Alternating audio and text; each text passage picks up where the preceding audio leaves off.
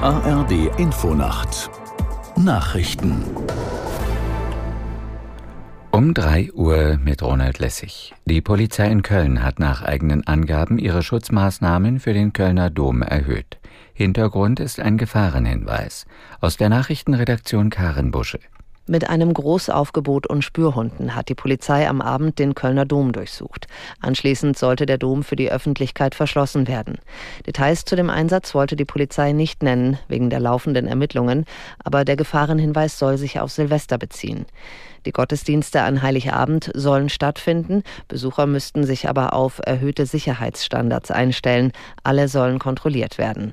Dom und Polizei empfehlen, frühzeitig zu den Messen zu erscheinen und keine Taschen mitzunehmen.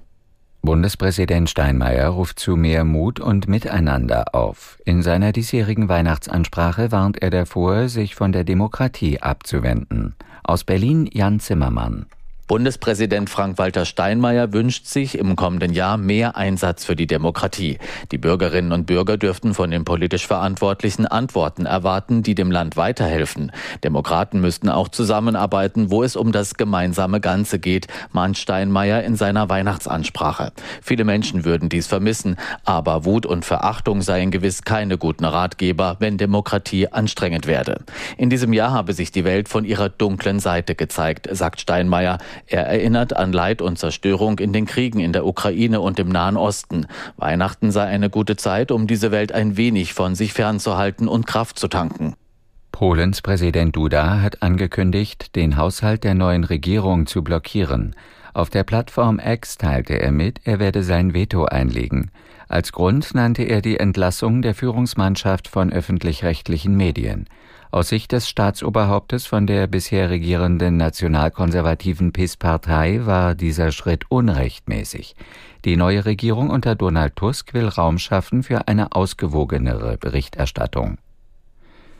In mehreren Teilen Deutschlands warnen die Behörden vor Hochwasser. Starker Regen und zum Teil Schnee verschärft die Lage. Unter anderem in Niedersachsen befürchten mehrere Landkreise Überflutungen etwa in Holzminden, Hameln, Pyrmont und Rodenberg. Auch in Nordrhein-Westfalen bereiten sich die Behörden darauf vor, dass an Weihnachten Gewässer über die Ufer treten könnten. In Bayern und Sachsen-Anhalt bleibt die Hochwasserlage ebenfalls angespannt. Das waren die Nachrichten. Das Wetter in Deutschland. In der Nordosthälfte fällt Regen, teils auch Schnee, im Südwesten bewölkt und gebietsweise Schauer, Tiefstwerte 9 bis 0 Grad. Morgen viele dichte Wolken und Regen, im Süden einige Auflockerungen, später Schauer 6 bis 13 Grad. Die weiteren Aussichten am Montag stark bewölkt und regnerisch, im Süden trocken 7 bis 13 Grad. Es ist 3 Uhr 3.